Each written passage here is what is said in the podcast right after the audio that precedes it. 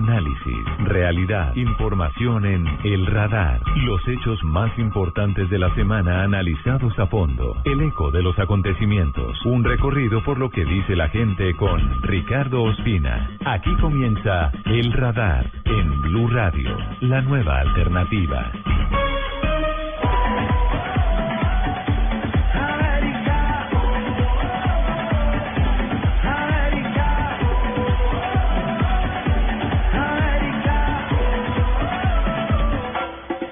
Saludo para todos los oyentes de Blue Radio y BlueRadio.com. Como siempre, bienvenidos al radar. Las noticias más importantes de la semana analizadas desde todos los ángulos. Hoy los saludamos desde la ciudad de Santiago de Chile. Hoy es sábado 4 de julio del año 2015. Ya estamos palpitando la final de la Copa América. En un poco menos de tres horas rodará el balón en el Estadio Nacional, el sitio tristemente recordado por haber sido el escenario de los más terribles actos de tortura de la dictadura de Augusto Pinochet por allá en eh, la década de los 70 en contra de los opositores de izquierda, los comunistas, que en esa época eran considerados enemigos de la junta militar que gobernó a este país. Argentina y Chile van a disputar la final de la Copa América. Vamos a tener hoy una invitada muy importante que tiene que ver con la historia política de este país, pero más allá de la política también tiene que ver con las letras y tiene que ver con eh, la génesis de esa época dolorosa que paulatinamente superan los chilenos, la época de la dictadura de Augusto Pinochet. Tendremos además muy detallada información sobre el estudio más reciente de Naciones Unidas que revela el aumento en el número de hectáreas de cultivos ilícitos en Colombia. La concepción del gobierno es que hay aspectos positivos, mientras que los analistas independientes consideran que es un asunto preocupante. El Papa Francisco está llegando en las próximas horas a América Latina, llegará a Quito, a Ecuador, luego irá a Bolivia y finalmente irá a Paraguay. Tenemos detalles de esta gira, la primera visita a Sudamérica del cardenal Jorge Mario Bergoglio como Papa Francisco. Y también tendremos detalles, tendremos información sobre la histórica situación hoy entre Estados Unidos y Cuba, el anuncio de reapertura de embajadas en La Habana y en la ciudad de Washington. Bienvenidos, gracias por estar con nosotros en el radar.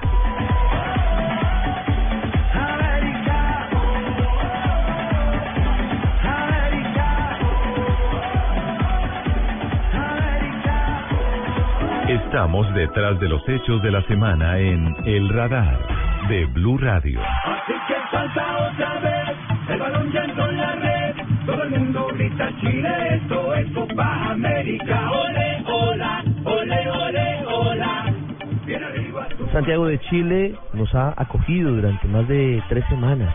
Una ciudad muy grande, una metrópoli con eh, construcciones modernas, con infraestructura vial realmente de primera categoría, con problemas como la mayoría de las metrópolis del mundo. Aquí la contaminación es uno de los grandes momentos difíciles, uno de los lunares que tiene la ciudad de más de 7 millones de habitantes, es justamente ese. Vamos a uno de los puntos de Santiago, María Camila Díaz, enviada especial de Blue Radio a cubrir la Copa América, tiene a una invitada muy especial a esta hora, con la que hablamos de literatura y de política. María Camila. Hola, ¿qué tal Ricardo? Muy buenas tardes. Pues en medio de esta Copa América ya a punto de culminar, hemos estado con invitados muy especiales acá en Santiago de Chile. Hoy, precisamente, lo saludo con una de las escritoras más importantes de Latinoamérica, hija del diplomático Tomás Allende, primo del presidente de Chile en los 70, Salvador Allende, y es ganadora del Premio Nacional de Literatura de Chile en el 2010. Ha escrito novelas maravillosas, históricas, policíacas, de amor, de desamor. Sin duda considerada la escritora viva de la lengua española más leída del mundo. Isabel Allende, muy buenas tardes. Gracias por estar con nosotros en el radar de Blue Radio. Muy buenas tardes, gracias por tenerme en el programa. Bueno, Isabel, hablemos de su más reciente novela, El amante del japonés. Ya es número uno de los más vendidos acá en Chile. ¿De qué se trata? ¿Por qué su público debe leerla? Mira, es una novela de amor, eh, de un amor romántico, de una mujer que ya está vieja, que tiene más de 80 años, y hay una chica joven que se interesa mucho en la vida de esta mujer y empieza a investigar por qué esta mujer desaparece, dos o tres días a la semana se desaparece. Y entonces supone que tiene un amante y que el amante es japonés porque hay una fotografía de él por ahí dando vueltas. Entonces los temas que toca la novela son los temas del amor, de la vejez, de la familia y, y temas históricos también, porque les toca vivir vivir a ambos en una época muy interesante, que es la Segunda Guerra Mundial. Entonces ella, la mujer, es de una familia judía de Polonia que se salvó del milagro de los nazis y él, Ichimei Fukuda, que es el japonés, le toca vivir en Estados Unidos durante la guerra cuando a los japoneses los internaron en campos de concentración. Esta es una cosa que casi no se sabe y que a mí, yo tampoco la sabía. Me tropecé con esto al hacer la investigación histórica. Isabel, usted escribe mucho sobre el amor. Hablemos sobre, sobre este sentimiento, hablemos sobre su vida sentimental. Precisamente está teniendo un momento muy fuerte de separación. ¿Cómo ha sido, digamos, esa transición de escribir sobre el amor y realmente estar viviendo un, este momento tan fuerte en su vida personal? Para mí, en lo personal, ha sido muy duro esto, porque estuve casada con Willy 27 años y muy enamorada de él por muchos años. Entonces cuando el, matrimonio, la relación se fue deteriorando y ya no se pudo arreglar, después de tratar por más de cinco años en terapia, en bueno, decidimos separarnos, seguimos siendo amigos y no hay una tercera persona ni en la vida de él ni en la mía. Así que eso facilita las cosas, lo hace, lo hace menos, menos traumático. Eh, pero de todas maneras yo tengo mucha pena y me siento sola pero ha sido un buen momento para escribir sobre el tema, porque yo creo que sigo siendo romántica y apasionada como era a los 20 años. Creo que la edad no tiene nada que ver con Nada que ver, absolutamente. Isabel, usted comienza a escribir sus novelas específicamente los 8 de enero. ¿Por qué ese día en especial y por qué ese mes? Mira, el 8 de enero de 1981 recibimos una llamada telefónica en Venezuela, donde vivíamos en exilio político, que mi abuelo se estaba muriendo en Chile. Yo no podía regresar a despedirme de él y comencé una carta para él que se convirtió en La Casa de los Espíritus, mi primera novela. Y la novela tuvo mucho éxito desde el principio. Entonces, un poco por cábala, por superstición, comencé la segunda en la misma fecha y después la tercera. Pero ahora ya es una cuestión de disciplina. Tengo una vida muy complicada y tengo que reservar unos meses del año para poder encerrarme sin hablar con nadie y seguir. Entonces tener una fecha de empezar, el 8 de enero, es muy conveniente. ¿Usted hace cuánto vive en San Francisco? Porque tenemos la fortuna de tenerla acá en Santiago, pero ¿hace cuánto eh, salió del país? Yo salí del país después del golpe militar, o sea, hace muchísimos años. El, golpe militar fue en 1973, yo salí en el 74. Eh, yo he vivido desde entonces fuera de Chile, primero en Venezuela muchos años y después desde hace ya 27, 28 años en California. Pero vengo mucho a Chile. Mis padres están vivos, son unos viejitos de 99 y 95 respectivamente, y vengo a verlos todo el tiempo, así que tengo un pie en Chile y además mi madre me escribe todos los días. Entonces estoy interiorizada de todo lo que pasa, incluso del fútbol. Claro, claro, y precisamente en esta Copa América, bueno, ahora le pregunto de fútbol, pero venga, cuéntenos, usted precisamente habló ahorita del golpe militar, ¿ha estado un poco empapada usted de la política?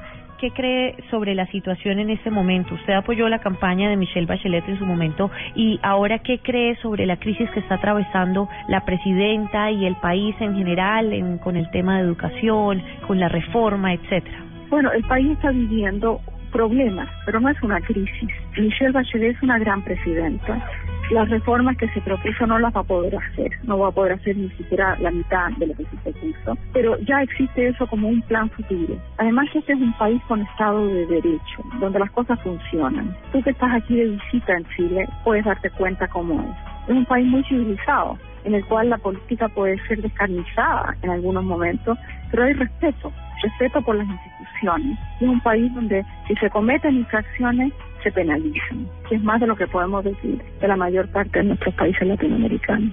Sí, se, se, ha visto bastante golpeada la imagen de la presidenta porque han salido también, mm, digamos, eh, publicados varios casos de corrupción dentro de su gobierno. ¿Qué cree usted de esto? Lo lamento muchísimo. Eh, que la corrupción alcance para todo el mundo me parece lamentable, pero también el hecho que se ventilan las cosas y se penalizan significa que en este país las cosas funcionan mejor que en otros. Sí, por ejemplo, eh, el tema de la educación. Se está pidiendo gratuidad en la educación. Eh, dicen que pues el Estado tiene que ayudar a las universidades públicas. ¿Qué cree sobre esto? Ha habido protestas todos estos días. De hecho, en la Copa América hemos vivido muchísimas protestas acá en Santiago de Chile. Pero las protestas, las protestas no son por la gratuidad de la educación ahora, sino por los, maestros. Los maestros están en huelga por otras razones. Y la, realmente en la, educación ha habido grandes progresos. No solamente con Michelle Bachelet, ya los tuvo que empezar el gobierno anterior, que era un gobierno de derecha. Las protestas estudiantiles empezaron con Piñera, pero venían arrastrándose el problema de la educación desde la dictadura, desde que se privatizó la educación en los años de la dictadura. Desde entonces no se había resuelto el problema. Y ahora muy pronto vamos a tener problemas de la salud, que también se, se privatizó en su momento. Entonces, ¿cómo, digamos, podría concluir de cómo ve a Chile en este momento? Yo lo veo muy bien, a pesar de los problemas que hay, lo veo mucho mejor de lo que se ve desde adentro, porque yo vivo afuera y comparo. Entonces, yo comparo incluso Estados Unidos con este país y encuentro que es un país que está muy bien. Es un país en el cual hay gravísimos problemas. El problema, por ejemplo, de la desigualdad de recursos, la desigualdad económica es muy grave. Un problema donde el sistema de clases es el equivalente al racismo en los Estados Unidos. Un problema donde hay corrupción que comparado con la corrupción en otras partes no es tan grave y que además está abiertamente sobre la mesa discutiéndose. No es un problema donde hay, un país donde hay muchos problemas, pero es un país que está muy bien.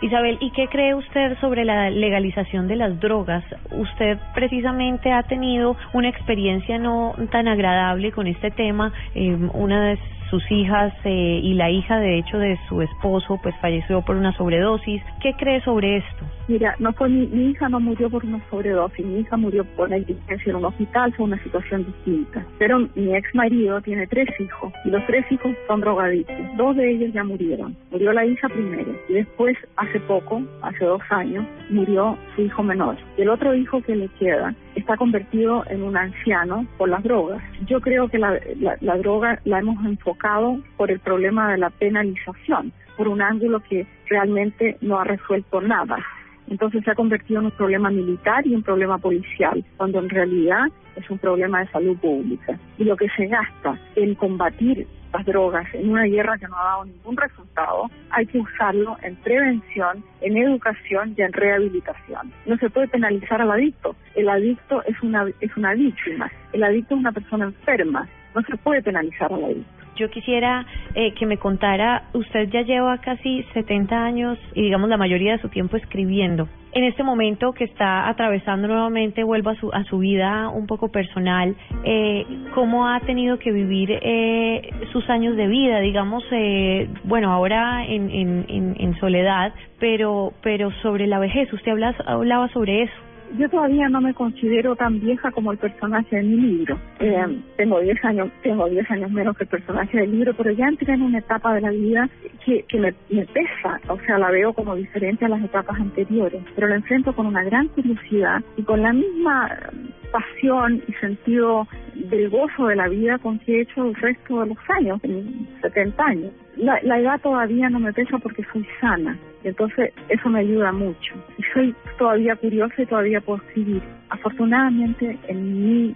profesión los, los años cuentan a favor, porque hay más experiencia, más seguridad, eh, más conocimiento, y uno lo hace sentada, o sea, no tengo que estar corriendo para escribir. Si yo fuera bailarina o cualquier otra profesión, seguramente los años me pesarían mucho más que como escritora. Ha estado muy presente en, en varios de sus libros y en varios de sus personajes la sensualidad. ¿Usted cree que todavía la tiene? Por supuesto que sí. Todavía pienso volver a enamorarme, estoy abierta a otras relaciones y sigo amando las cosas que siempre he amado y sigo siendo una persona sensual si la edad no termina con, con la persona que uno es. Hay un momento en el libro, en el amante japonés, en que uno de los personajes dice que la edad no nos hace más sabios ni mejores, la edad nos hace más de lo que somos. Y si yo he sido siempre una persona enamorada, romántica, apasionada, ¿por qué no lo voy a hacer en la vejez? Le da entonces una segunda oportunidad al amor. Bueno, sería ya como la tercera. Pero bueno, siempre se está abierto. Muchísimas gracias Isabel, sabemos que tiene muchísimas entrevistas acá con medios locales. Quisiera finalmente, bueno, ya estamos a punto de esta final de la Copa América. Usted que tan eh, seguidora es hincha de la Roja. Bueno, como todos los chilenos, estoy pendiente y vamos a estar con mis padres que están viejitos y toda la familia en torno a la televisión, avivando la roja. ¿Tiene alguna cábala en especial? Yo no tengo ninguna cábala, pero mi mamá le reza al padre Hurtado. vamos a ver si el padre Hurtado se porta. Muy bien, Isabel. ¿Un pronóstico para este partido? Ah, no, eso no podría, pero no sé. Bueno, Isabel Allende, muchísimas gracias por haber estado en Blue Radio con nosotros hoy. Bueno, muchas gracias. Hasta luego. Ella es Isabel Allende, ganadora del Premio Nacional de Literatura de Chile en el 2010, maravillosa escritora que estuvo acompañándonos en esta tarde de hoy. Desde Santiago de Chile en la Copa América 2015, María Camila Díaz, Blue Radio. Ya regresamos a El Radar en Blue Radio.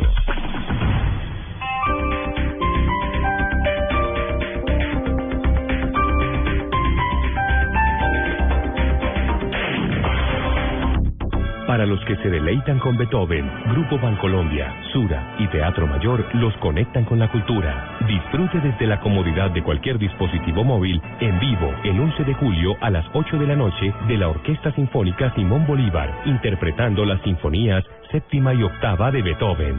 Dirige Gustavo Dudamel. Ingrese a teatrodigital.org. Gratis, esté donde esté. Teatro Digital, una entrada para todos. Llegan los martes y jueves millonarios con placa blue. Atención. Si ya te registraste y tienes tu placa blue, esta es la clave para poder ganar un millón de pesos. Con Blue Radio vas a ganar. Sin placa Blue te vas a registrar. Repito la clave. Con Blue Radio vas a ganar. Sin placa Blue te vas a registrar. No olvides la clave. Escucha Blue Radio, espera nuestra llamada y gana.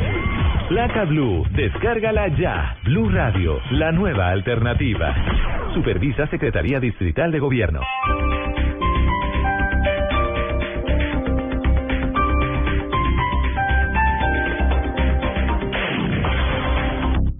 Volvemos con El Radar en Blue Radio.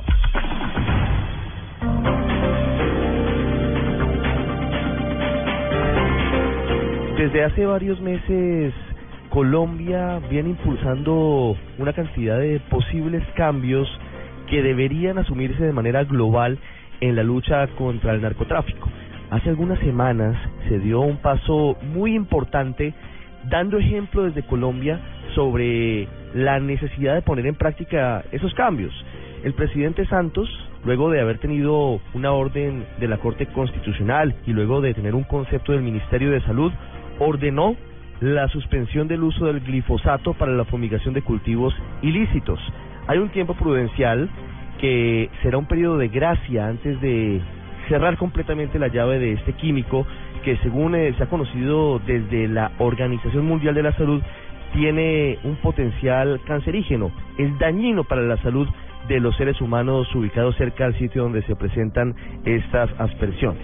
Y hablamos de todo este asunto porque tiene directa relación con el número de hectáreas de cultivos de hoja de coca en Colombia. Hace tan solo unas horas se ha conocido el informe de la UNODC, que es la Oficina de Naciones Unidas contra la Droga y el Delito, acerca del comportamiento de los cultivos ilegales en Colombia durante el año 2014. Pues según este estudio, la producción de cocaína en Colombia creció en un 52% y son 204 los municipios más afectados. Para hablar sobre todo este contexto que parte de un estudio en particular, pero que tiene una relación muy grande con temas neurálgicos del país, nos atiende hasta ahora el ministro de Justicia, Yesid Reyes Alvarado. Señor ministro, muy buenas tardes. Muy buenas tardes.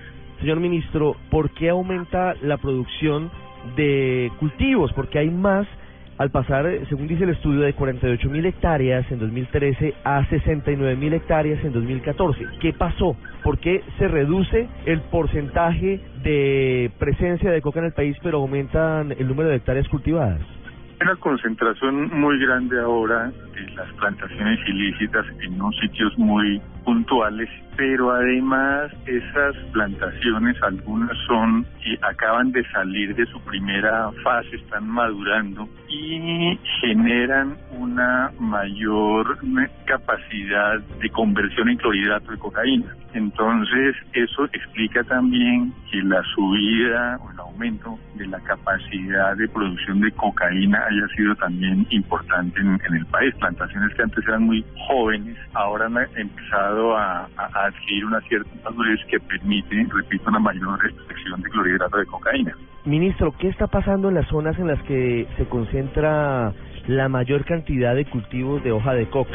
Le hablo de Tumaco, le hablo de Puerto Asís, le hablo de Tibú, le hablo del Tambo, del Valle del Guamués, de Miraflores, de Orito, de Puerto Rico, Meta, del Retorno Guaviare y de la misma ciudad de San José del Guaviare. ¿Cuál es el común denominador de esos sitios en los que aumenta el eh, número de cultivos de hoja de coca versus lo que pasa en otros puntos del país?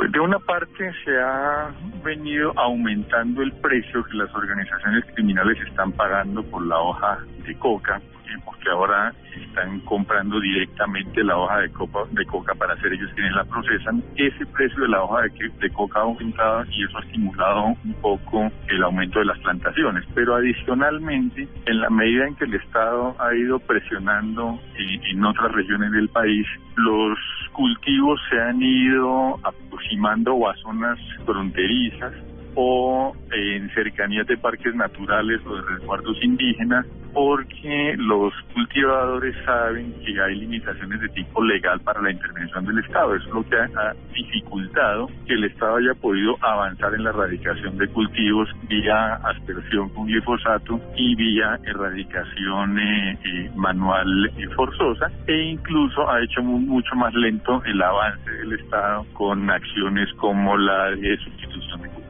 Ministro, ¿hay alguna herramienta, hay alguna estrategia que pueda superar esas dificultades, sobre todo en zonas de frontera y en zonas cercanas a parques nacionales naturales y a resguardos indígenas, en donde aprovechando que hay normatividad y que hay otro tipo de actuaciones y otro tipo de cosas, se disparan los cultivos de hoja de coca?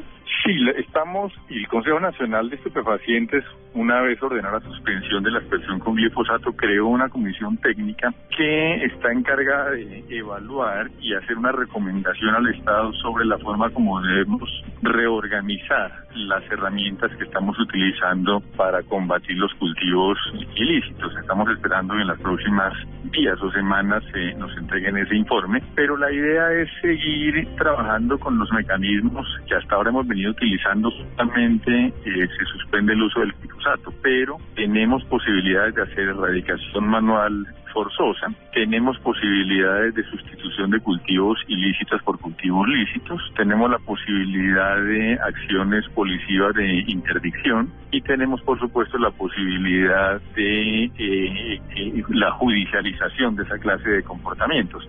Hay algunas regiones donde se puede hacer sustitución de cultivos, pero por ejemplo eso no es viable en parques naturales. Eh, hay sitios entonces en los que hay que recurrir a la erradicación manual, pero esos tienen que ser sitios donde el acceso sea eh, viable con seguridad para los miembros de la fuerza pública y los grupos de erradicadores, pero también está la posibilidad de hacer, de realizar acciones de interdicción en los sitios donde no sea posible ninguna de las otras dos modalidades. Entonces de lo que se trata es de revisar frente a cada una de las regiones del país que hoy tiene mayor concentración de plantaciones ilícitas, cuál de las distintas herramientas tenemos que priorizar en cada uno de sus territorios. Ministro, ¿cuál es la incidencia de la suspensión del uso de glifosato en eh, la aspersión de cultivos ilícitos con este aumento en el número de hectáreas cultivadas de hoja de coca? Se lo pregunto porque si bien hasta hace tan solo dos meses se tomó la decisión política de suspender el uso del glifosato, estaban suspendidas las fumigaciones desde hace varios meses, incluso desde el año pasado. No, el, realmente la medición es sobre todo el, el año 2014 y en el 2014 se hicieron aspersiones con glifosato eh, un 18% superiores a las que tuvieron lugar en el 2013. Es decir, del 2013 al 2014 la erradicación con glifosato creció, fueron 18% más de hectáreas aspejadas y pese a eso los cultivos aumentaron. Entonces ahí no hay una relación directa en el informe entre el menor uso del glifosato y el aumento de las hectáreas cultivadas, porque como le digo, se utilizó más glifosato en el 2014 que en el 2013. Una pregunta para finalizar, señor ministro de Justicia, Jessy Reyes Alvarado. Se plantea y se ha planteado desde el gobierno nacional, desde el presidente Santos, hace varios años, la necesidad de dar un viraje en la política antidrogas. Y tiene que ser un viraje en todo el mundo, porque es un problema global. ¿Cuáles pueden ser los pasos siguientes para avanzar en esa dirección? Básicamente se está planteando tener un tratamiento diferenciado para las distintas cadenas los distintos eslabones, perdón, que componen la cadena del narcotráfico. Eso significa, por ejemplo, y esto es muy importante, que para el combate de las organizaciones criminales dedicadas al narcotráfico se debe seguir recurriendo al uso del derecho penal, es decir, las conductas siguen siendo criminalizadas, perseguidas por el Estado, las personas van a ser procesadas y sometidas a, condenas. Pero eh, ese tratamiento fuerte punitivo tiene que estar prioritariamente enfocado al combate de esas grandes organizaciones criminales. Nosotros proponemos que los eslabones débiles de la cadena del narcotráfico, como por ejemplo los consumidores, no sean opción penal, sino que tengan un tratamiento desde el punto de vista de la salud pública. Y en esa misma línea nosotros proponemos que pequeños cultivadores de coca que reciban una atención del Estado a través de programas de desarrollo alternativo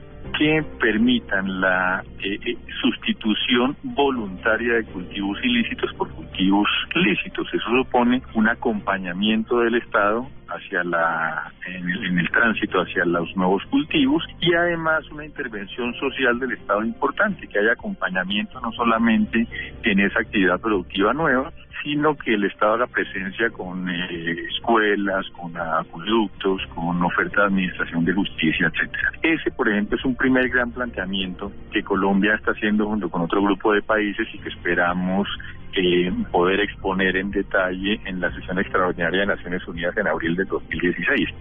También queremos que haya un enfoque de derechos humanos en toda la política eh, mundial de drogas. Nosotros nos oponemos a la pena de muerte por delitos relacionados con el narcotráfico y también queremos que haya posibilidad que los países y las distintas regiones tengan sus propios enfoques de la política de drogas dependiendo de las realidades de cada región. Ministro Jessy Reyes, muchas gracias por haber estado con nosotros hoy en el radar en Blue Radio. A ustedes muchísimas gracias por la invitación. Aquí está el análisis, el radar en Blue Radio.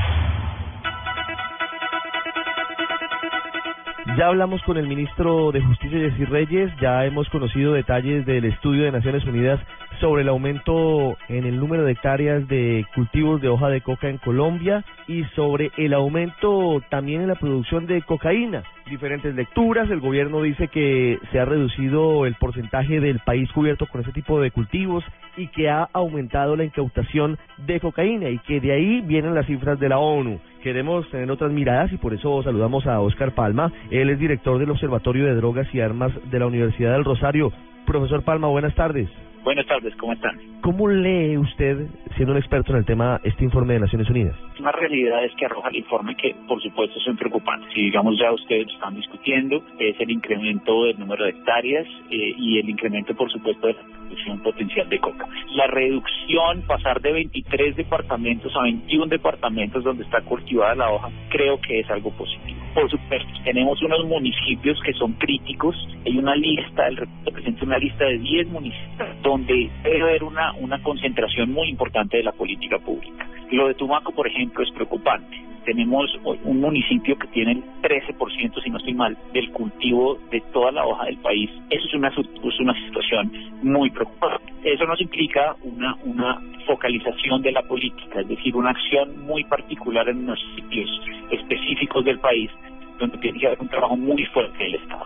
¿Cuál es la lectura de, de ese aumento de cultivos de hoja de coca en puntos específicos del país en donde se ha disparado también el número de actos violentos y en donde se han presentado actos relacionados con el conflicto armado. Pregunta, por ejemplo, sobre lo que pasa en Tumaco, lo que pasa en Tibú en otros puntos de, del país que esto lo decía el, el, informe mismo, porque algunas comunidades pueden entender que para tener como mayor capacidad de negociación frente al Estado podrían cultivar la hoja de coca. Entonces hay como una, una especie de incentivo negativo. Políticamente esas comunidades, ok, vamos a entrar en la, la hoja para tener mayor capacidad de negociación frente al Estado. Ahí hay uno de los argumentos que son interesantes de analizar.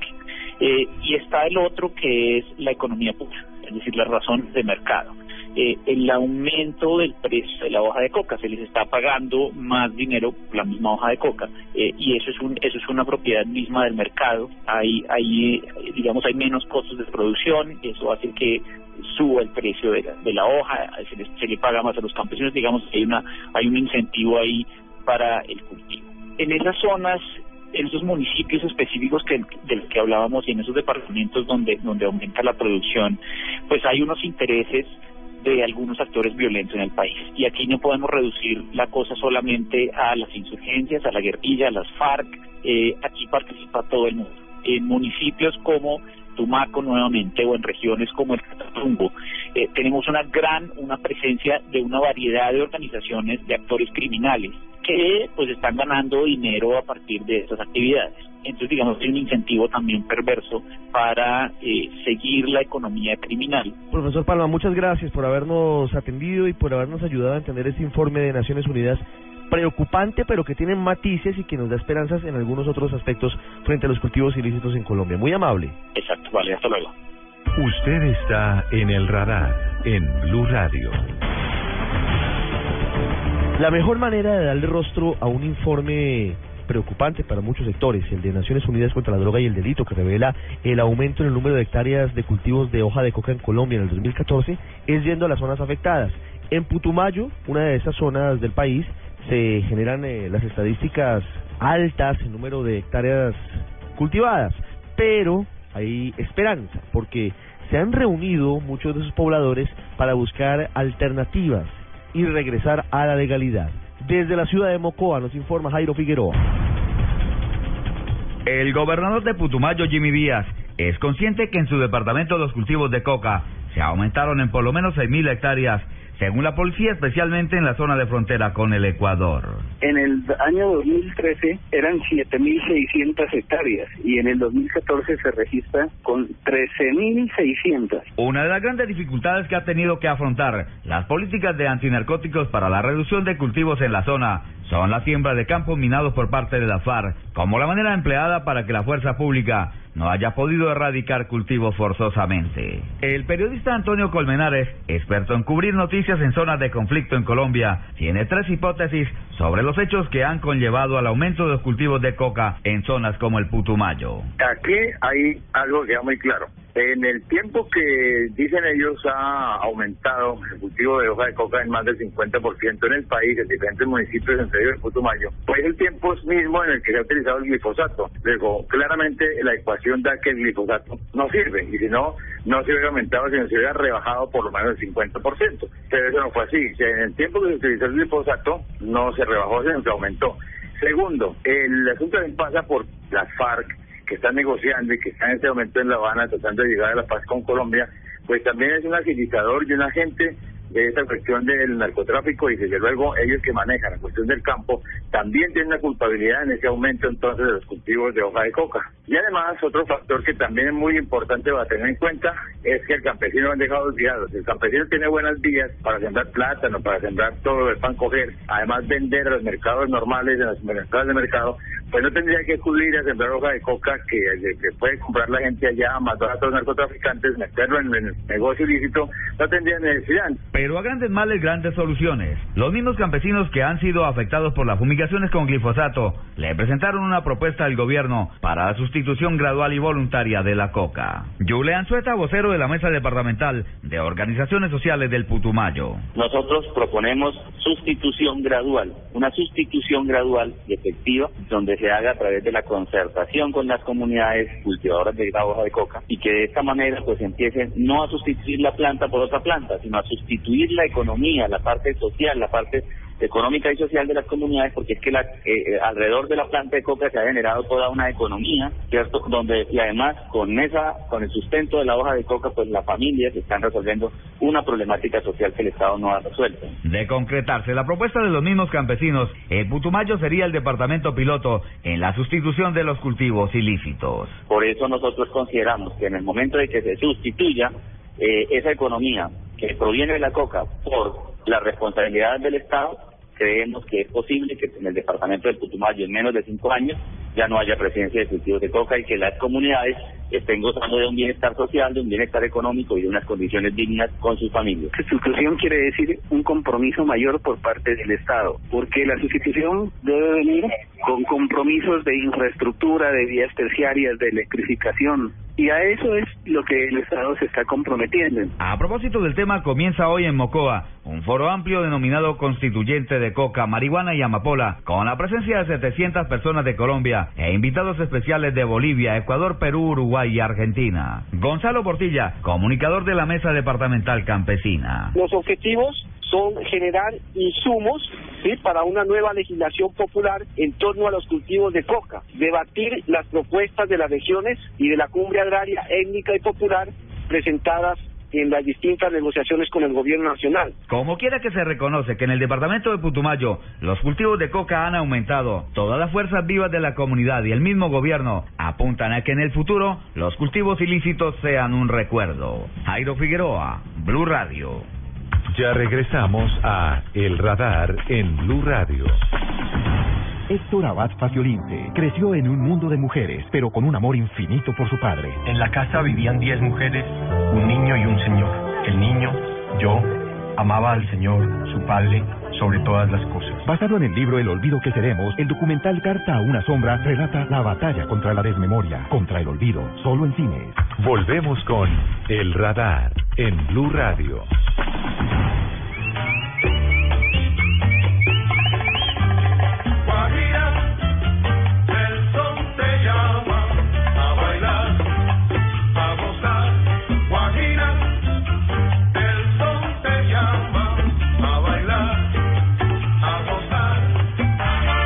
Uno a uno se han venido desmontando los ladrillos de ese casi que durante mucho tiempo insalvable muro que separó a Estados Unidos de Cuba. Solo 90 millas hay entre La Habana y la península de la Florida. Ahora, luego de cinco décadas de bloqueo, de cinco décadas de congelamiento de relaciones y de muchas otras dificultades, esta semana que termina pasará a la historia. Barack Obama y Raúl Castro confirmaron que paulatinamente se han normalizado las relaciones y que en los próximos días serán reabiertas las embajadas respectivas de los países en la ciudad de La Habana y en la ciudad de Washington. Daniel Pacheco con las implicaciones de esta histórica semana para el mundo, para el fin de la Guerra Fría.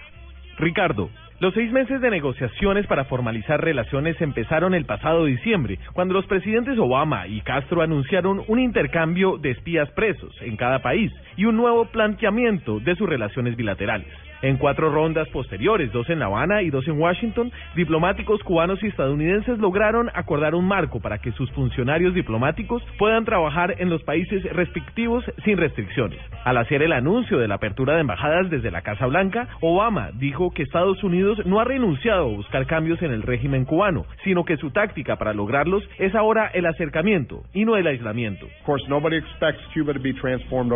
Nadie espera que el cambio en Cuba llegue de un día a otro, pero creo que el acercamiento estadounidense a través de nuestra embajada, nuestros empresarios y sobre todo nuestro pueblo es la mejor vía para avanzar en nuestros intereses y nuestro apoyo a la democracia y los derechos humanos en Cuba. El restablecimiento de relaciones diplomáticas deja intacto el marco del embargo económico. Aunque Obama ha flexibilizado hasta donde lo permite su poder ejecutivo la política limitada de viajes y negocios hacia Cuba, aún hoy es ilegal para los estadounidenses hacer turismo en la isla, por ejemplo. Por eso instó al Congreso a levantar el embargo. Embargo. Los estadounidenses y los cubanos están listos para ir hacia adelante y creo que es el momento de que el Congreso haga lo mismo. Y le he pedido levantar el embargo que impide a los estadounidenses viajar y hacer negocios en Cuba. Esto será difícil mientras haya un Congreso republicano, como quedó claro por los comentarios del senador Marco Rubio, un candidato presidencial y duro crítico de los cambios de política de Obama hacia Cuba. Me parece que Cuba es un estado terrorista y que Obama ha cometido un error terrible. Incluso será difícil que cuando abran las embajadas el próximo 20 de julio, Estados Unidos tenga un embajador, pues este debe ser aprobado en el Congreso. Sin embargo, para mostrar su determinación y a pesar de la oposición de los republicanos, Obama dijo que el secretario de Estado, el máximo funcionario de la diplomacia estadounidense, John Kerry, viajará a La Habana para levantar la bandera de Estados Unidos en la hoy sección de intereses que tiene Estados Unidos en la isla y que ahora adquirirá rango de embajada. En Washington, Daniel Pacheco, para el radar. Los cubanos, sin lugar a dudas, han tenido un cambio en sus vidas a partir de diciembre del año 2014, cuando se dio el sorpresivo anuncio de los presidentes Obama y Castro de la decisión de buscar cuanto antes la normalización de relaciones entre ambos países. ¿Qué dicen hoy los cubanos en las calles, en el malecón, en Vedado? ¿Qué dicen en eh, cada uno de los barrios de la bellísima ciudad de La Habana? Carlos Barragán nos cuenta.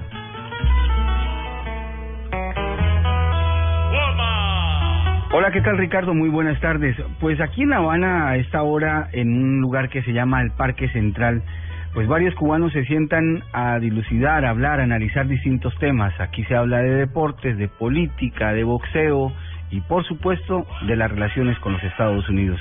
De lo que será el próximo 20 de julio cuando se abran las embajadas en Washington y por supuesto aquí en La Habana. ¿Qué piensan los cubanos? Para ello lo más importante es que con la apertura de las embajadas, con las nuevas relaciones, vengan cosas nuevas para el pueblo. Eso es lo que nos dicen estos cubanos aquí en el Parque Central. No, el pueblo tiene que ser lo fundamental, porque cuando no hayan cambio en el pueblo, entonces mejor que no haya relación. ¿Qué cambios deben implementarse para el pueblo, por ejemplo? Ahora hay que, hay que inyectar, la, no sé, la economía, algo de Cuba, algo así, para que el cubano tenga una mejoría en su alimentación, en su pan de cada día, en su forma de actuar, de vestirse y de, todas esas cosas que son muy importantes porque este cubano está muy muy decrético, no sé, como, un enfermo, un loco, no sé si ustedes dan cuenta en las calles, que ver la, la pobreza, la miseria que ha generado esto durante tantos años y tantos años. Que todo es muy bonito, la relación de Estados Unidos y Cuba, pero el pueblo cubano, principalmente nosotros los abajo, que queremos ver el resultado. No es bla bla bla ni bla bla bla y que se quede arriba en la élite, que el pueblo los abajo, nosotros, nuestro pueblo, los abajo, que estamos sufriendo en un momento muy crudo, veamos resultados, eso es lo que quiero decir. Aquí hablan hombres y mujeres también. ¿Y con qué propiedad, Ricardo? Para que se resuelva las cosas no hay que esperar tanto tiempo, 2050 para o 2020 para resolver las cosas que tenía que resolverse ya. Porque ¿quién va a esperar hasta tanto tiempo? Te coge la vejez en esto. Y no el bloqueo ya? Ya, quitar todo esto ya. Es quitar todo lo que tú vas a esperar el 2020 para resolver la situación. Que tiene que resolverse ya. Es ahora, porque yo no tengo culpa, nosotros no tenemos culpa el pueblo de lo que pasó. Cuando dicen no tenemos culpa es nosotros no nacimos cuando arrancó la revolución. Por eso merecemos un nuevo país, un mejor país, dicen estos cubanos. Hay otros que lo toman de una manera eh, quizá más tranquila, como Pancho.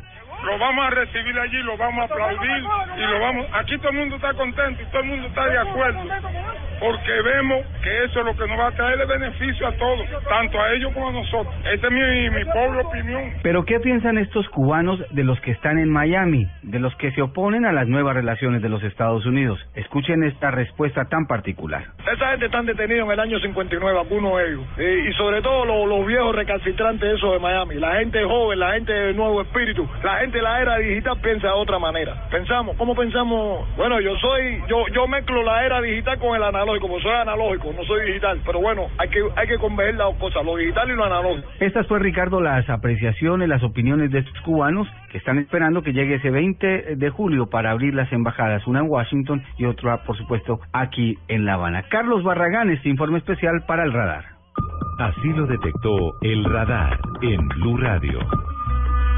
Aunque tú me has echado en el abandono, aunque tú has muerto todas mis ilusiones, y en vez de maldecirte con puto encono, hemos localizado en La Habana, en la bellísima capital cubana, a Berta Soler. Ella es líder de las Damas de Blanco, ese grupo de mujeres que se han convertido en símbolo de la libertad y en símbolo de los verdaderos cambios que se requieren en Cuba. Doña Berta, buenas tardes, es un gusto saludarla a usted en La Habana. Y buenas tardes para ti y buenas tardes para todos los que me puedan escuchar. Doña Berta, ¿cómo reciben ustedes, las Damas de Blanco, la decisión reciente de Raúl Castro y de Barack Obama de normalizar eh, plenamente relaciones entre Estados Unidos y Cuba, con la reapertura de embajadas y posiblemente con restablecimiento de relaciones comerciales? Bueno, mire, eh, realmente nuestra posición es de que este no es momento para eh, aquí en Cuba eh, abrir una embajada, eh, embajada de Estados Unidos, puesto que en estos mismos momentos eh, estamos sufriendo activistas de derechos humanos y en especial Damas de Blanco 11 domingos consecutivos de eh, una represión policial contra nosotros eh, solamente por querer exhibir fotos de presos políticos y vemos que ningún gobierno levanta sus voces para el cese de la violencia policial y más en especial cuando el mundo está pidiendo que cese la violencia contra la mujer, vemos que ningún gobierno, el gobierno de Estados Unidos no lo está haciendo y pensamos que este no es un momento porque es como reconocer al gobierno cubano y como darle luz verde para estas violaciones de derechos humanos. Doña Berta, ¿no cree que eventualmente esta normalización de relaciones entre Estados Unidos y Cuba puede llevar a cambios políticos y cambios en materia de, de garantías para los derechos humanos de los cubanos? Bueno, cambios políticos aquí en Cuba no va a haber. El gobierno cubano eh, es un gobierno totalitario, dictador, un gobierno que quiere controlarlo todo. El gobierno cubano lo que quiere traer a Cuba es Mardona, pero un sistema político socialista y esto no es lo que queremos en Cuba. Nosotros queremos derechos para todos los cubanos y no pienso que Cuba va a tener cambio por las relaciones que tiene en las nuevas relaciones del gobierno cubano con el gobierno norteamericano, porque realmente los problemas de Cuba es que no funciona el sistema que está imperando en Cuba y que realmente el socialismo tampoco funciona dentro de Cuba y por lo tanto eh, nosotros estamos buscando cambios concretos, cambios donde tengamos derechos todos los cubanos. ¿De qué manera eh, usted eh, le puede plantear, digamos de alguna forma, a los Estados Unidos desde La Habana eh, algún tipo de condiciones, algún tipo de recomendaciones? No estoy seguro de si habrán tenido ustedes incluso reuniones con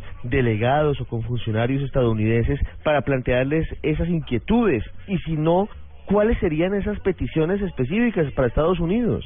Bueno, realmente lo hemos hecho con algunos congresistas que han estado aquí en Cuba, pero también cuando he pues, tenido la oportunidad de visitar el, el Congreso eh, allá en Washington, eh, lo he planteado y lo sigo planteando. Primeramente, para tener relaciones con un eh, terrorista, que es Raúl Castro, de, y aún, aunque no sea terrorista, cuando hay relaciones y hay eh, negocios, hay que poner condiciones. Vemos que no se está viendo las condiciones que el gobierno norteamericano le pone a Raúl Castro y principalmente en Cuba hay que respetar, lo primero es respeto a los derechos humanos. Mientras que no exista el respeto a los derechos humanos, estamos hablando más de lo mismo o también puedo decir que es oxígeno y beneficio para el gobierno cubano y no para el pueblo de Cuba. Entonces, por lo tanto, hay que condicionar al gobierno cubano, pero también hay que exigir que respete los derechos humanos, que dé la libertad a todos los presos políticos, puesto que ahora un grupo de eh, la sociedad civil, eh, el Foro por los Derechos de Libertad, hemos presentado, eh, vamos a presentarle una propuesta de amnistía general para todos los presos políticos. ¿A quién le van a presentar esa propuesta de amnistía general a los presos políticos, doña Berta? al gobierno de Cuba. Próximamente iremos a las entidades del gobierno, a la Asamblea del Poder Popular y a las entidades del gobierno para que, que vean esta propuesta que estamos pidiendo de una nueva ley, de una, una ley de amnistía en general para todos los presos políticos. Mire, una última pregunta, doña Berta, usted que está en La Habana.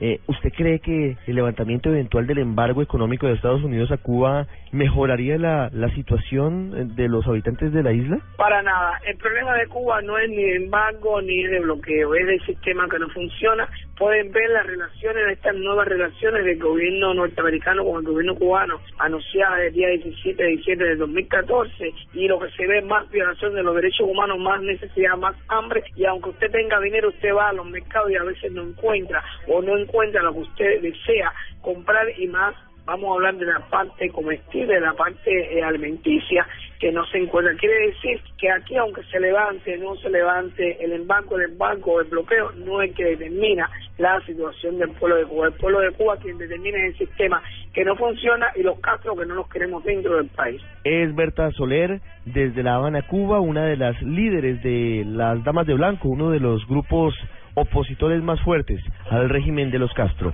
Doña Berta, gracias por habernos atendido y por habernos contado su visión acerca de lo que de dientes para afuera parecieran cambios en las relaciones entre Estados Unidos y Cuba. Muy amable. Bueno, gracias a ustedes y que tengan buen día. Los hechos que le interesan a la gente en El Radar. Vamos a Quito.